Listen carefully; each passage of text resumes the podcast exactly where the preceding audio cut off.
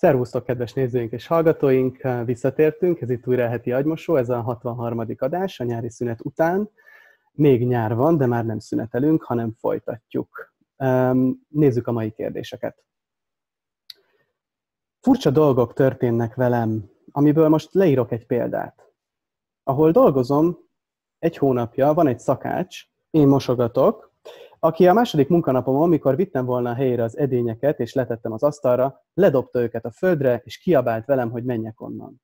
Azóta nem történt vele kapcsolatban hasonló incidens, de ma mégis megemlítettem egy másik szakács kollégámnak a történteket, mivel illett a beszélgetés témájához. Nem sokkal később elmondta a kötekvő kollégának ezt, és mikor ezt követően a nyomába mentem, a konyhába mentem egy edénnyel, amit feltettem a legfelső polcra, a kötekvő kollega megkért, hogy vegyem le neki, mivel nem érte fel. Hozzátette egész kedvesen, hogy ne magamhoz viszonyítsam a dolgokat. Ezt ő akkor szerintem úgy értette, hogy ne tegyem olyan magasra, mivel azt csak én érem el. Bennem viszont emellett azt az értelmezést is keltette a kijelentése, hogy az első részhez kapcsolódóan ne azt várjam el az emberektől, hogy úgy kezeljenek, ahogy én viszonyulok hozzájuk, tehát ne vegyem magamra, ha ő feszült állapotában kiabál velem. Két-három éve történnek velem hasonló paradox dolgok, amikor az emberek beszélnek hozzám. Nem minden alkalommal persze, de ez elég gyakori. Ami ebben zavar, hogy sokszor úgy gondolom, az emberek belelátnak a fejembe, és tudatosan rejtett információkat próbálnak nekem átadni. Máskor azt gondolom, az univerzum, vagy bárminek is nevezett felsőbb erő próbál nekem információkat átadni. Megint csak más esetben azt gondolom, ezt az agyam kreálja. Van, hogy egy beszélgetés alatt rejtett információ átadását sejtem, de semmit sem tudok kikövetkeztetni, semmi rám vonatkozót a mondandójából a valódi jelentése mellett. Ilyenkor olyan érzés fog el, hogy az információ átadója már tudja azt, amit én nem, így fejlettebb nálam, és ezért nem értem az infót. Ilyenkor zavarba jövök, leblokkol az agyam, úgy érzem magamra hagytak, és számomra érthetetlen, fontos, egy számomra értetlen, fontos információval, amit nekem kötelességem lenne megérteni. Elmondanád erről a véleményed? Nagyon komplikált az életed, de ha így szereted, hát akkor folytasd. Ezzel senkinek sem árt, ezzel a játékkal, de én nem komplikálnám a saját életemet így. Annak ellenére, hogy pszichoterapeuta vagyok, és ha valaki gondolná az ember, sorok között akar olvasni, akkor az én lennék. De megtanultam a hosszú évek során, hogy azt a nem is tudom, minek hívjam,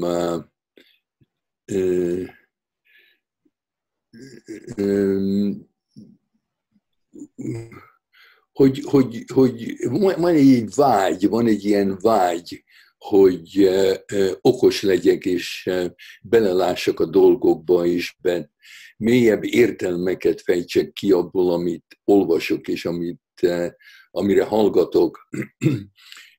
De a legjobb utasítás, amit kaptam, az a Sheldon Kaptól jön, aki Washington DC-ben volt egy ilyen nagyon jó terapeuta.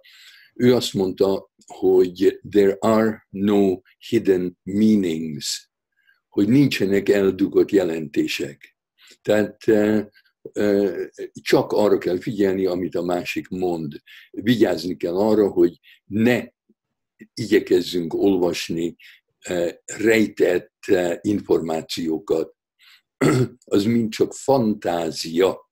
És mire jó ez a fantázia? Hát arra jó, hogy te fontos vagy, te okos vagy, te speciális vagy,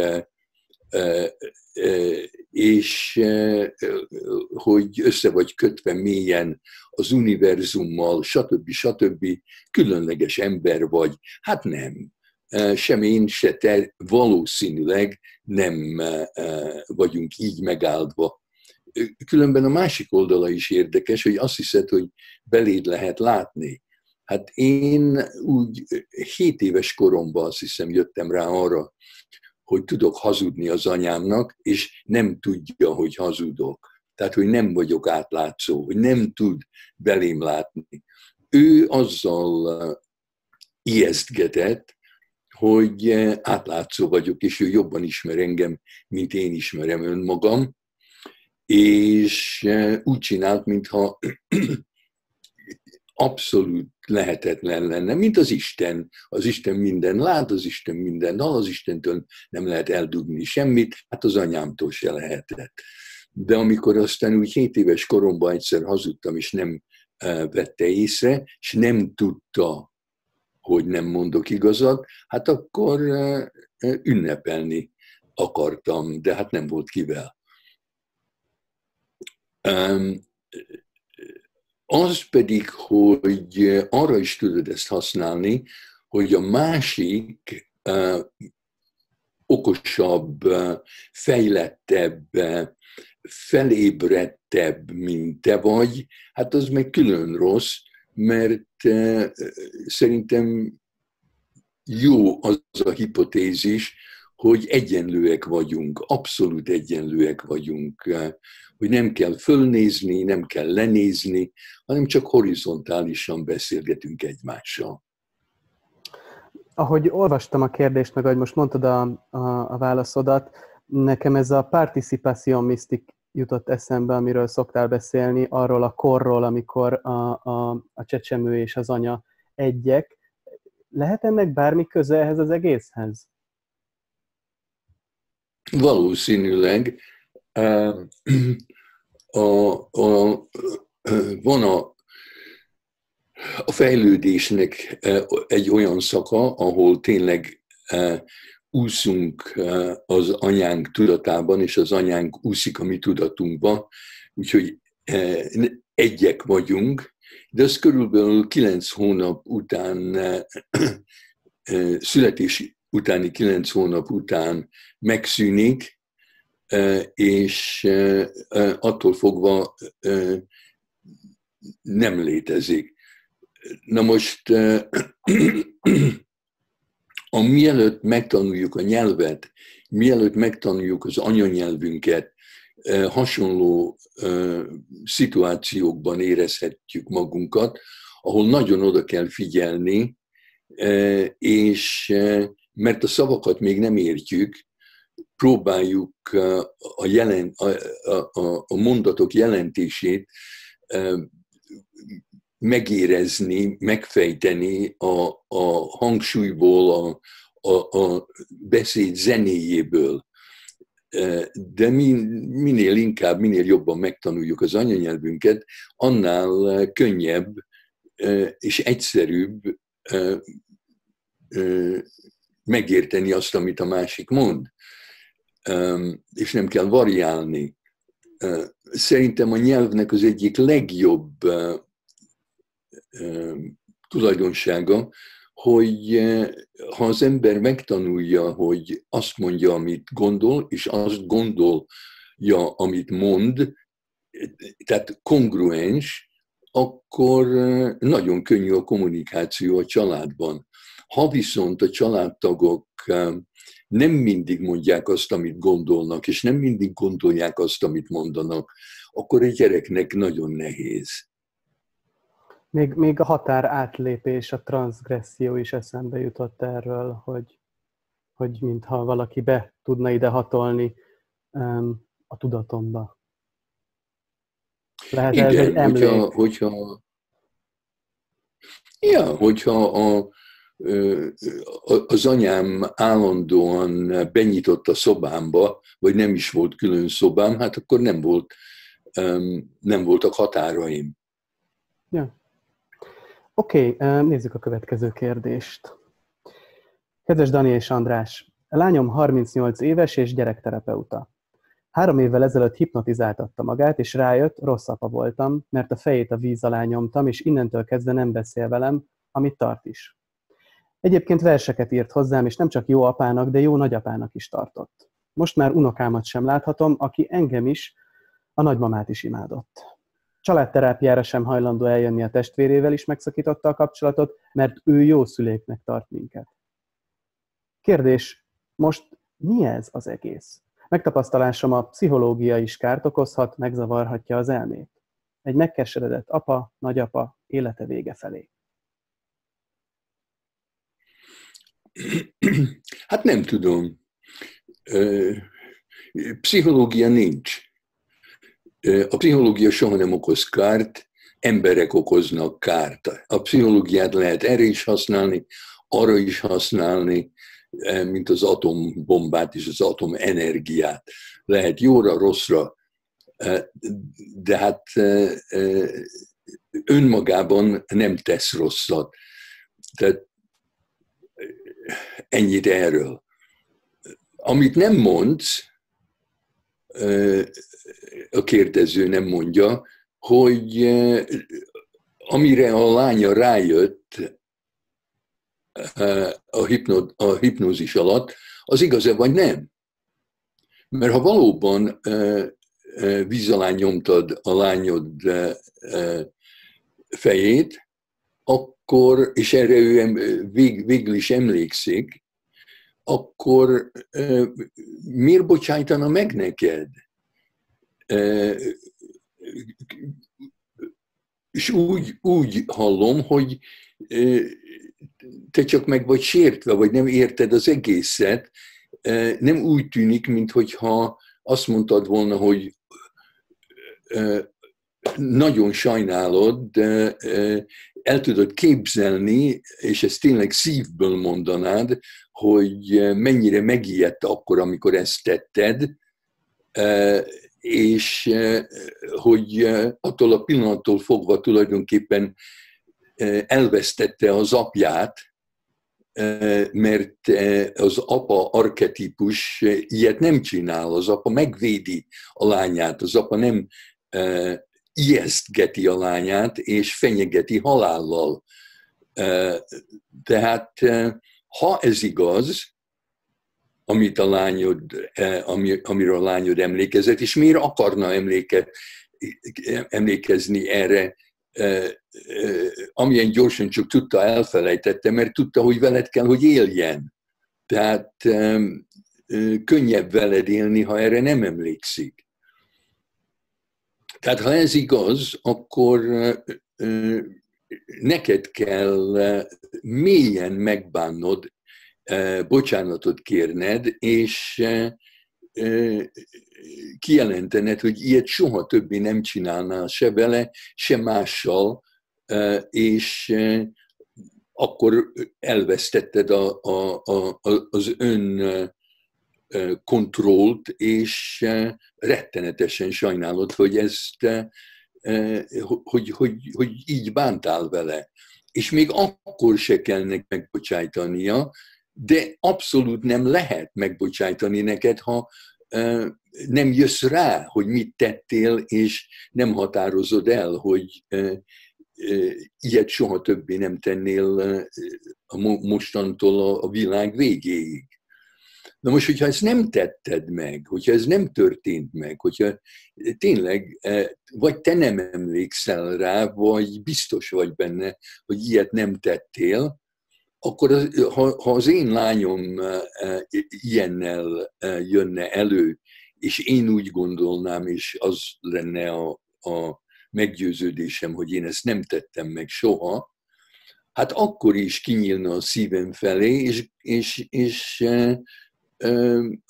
az érdekelne, hogyha ez nem is történt meg, valami rosszat kellett, hogy tegyek, hogy ezt ő kitalálja, hogy, hogy még, hogy ezt, ezt, még ha fantázia is, az a fantázia is valamilyen érzésből jön. Akkor is úgy gondol rám, mintha az ellensége lennék, nem a barátja. Hát miért eh, folytatná az ember eh, a kapcsolatát valakivel, aki nem a barátja? Azt szoktad mondani, hogy eh, hazudni minden tudatállapotban lehet. Most azon gondolkoztam, hogy olyan a hipnózis, hogy amit ott találok, az biztos, hogy úgy van? Bízhatok abban, hogyha mondjuk eszembe jut, hogy emlékszem nem, valamire? Nem, nem, nem lehet semmiben sem bízni az ilyesmiben. Azért mondom, hogy De, de még ha, hát hazugság, hogyha fantázia vagy imagináció is, akkor is valami motiválja, és akkor is érdekes eh, eh, kitalálni, rátapintani, hogy hát miért hazudna? Minden hazugság mögött van egy igazság. Én, én gyakran konfrontáltam szülőket, akiknek a gyerekei megvádolták őket mindenféle rossz tettel, és ha a szülők azt mondták, ők ezt soha nem tették, akkor is nagyon fontos volt abba belemenni, azt föltárni, hogy hát akkor mit tettek. Mert olyan nincs, hogy én mondjuk tényleg végig szerető, védő apja vagyok a lányomnak, és akkor egyszer csak kitalálja, hogy én majdnem megöltem. Hát annak valami oka van. Világos. Jó, nézzük meg a mai valószínűleg utolsó kérdésünket. A tárgya beszéd. Kedves András és Dani, én egy 25 éves lány vagyok, aki rettenetesen szorong, ha meg kell szólalnia. Nehezen beszélgetek másokkal. Tudom, hogy miért van ez, de azt mégse, hogyan tegyek ellene. Amikor kicsi voltam, egy hozzám közel álló ember rengeteget kínzott, és hiába kiabáltam segítségért, nem jött senki. Soha. Egyre jobban megnehezíti az életemet ez a probléma, mert úgy érzem, hogy ugyan minek beszéljek, úgysem érdekel senkit. Hogyan tudnám visszakapni a hangom?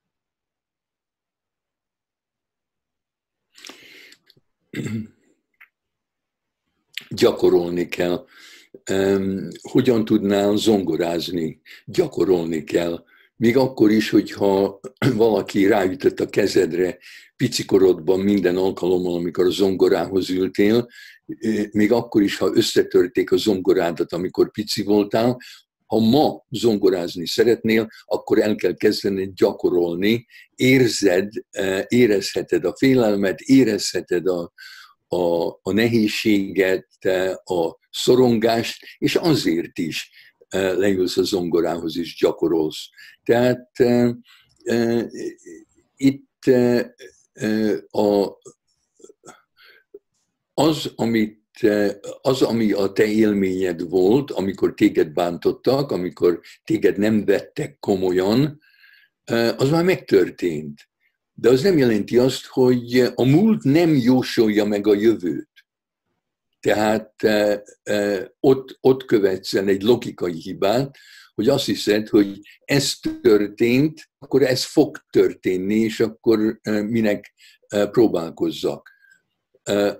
A másik lehetőség az, hogy így bosszulod meg magad, hogy amikor kellett volna, hogy rád hallgassanak, akkor nem hallgattak rád. És most, amikor hallgatnak rád, azért se beszélsz nekik. Tehát valahogy meg kellene siratnod, meg kellene gyászolnod, hogy milyen rosszul bántak veled, hogy miért nem vettek téged komolyan, és utána abba kellene hagynod azt, hogy általánosíts, és minden helyzet új helyzet, minden a szerencsétől függ, hogyha egy érmét földobok, és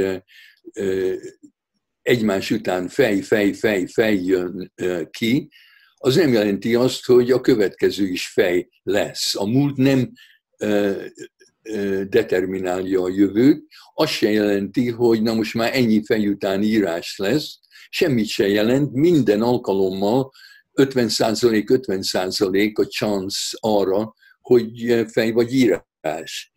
A múlt nem befolyásolja. Az, hogy te egy emberrel találkozol, hogy az az ember komolyan fog venni, fog-e venni téged, vagy nem, az, az szerencse kérdése.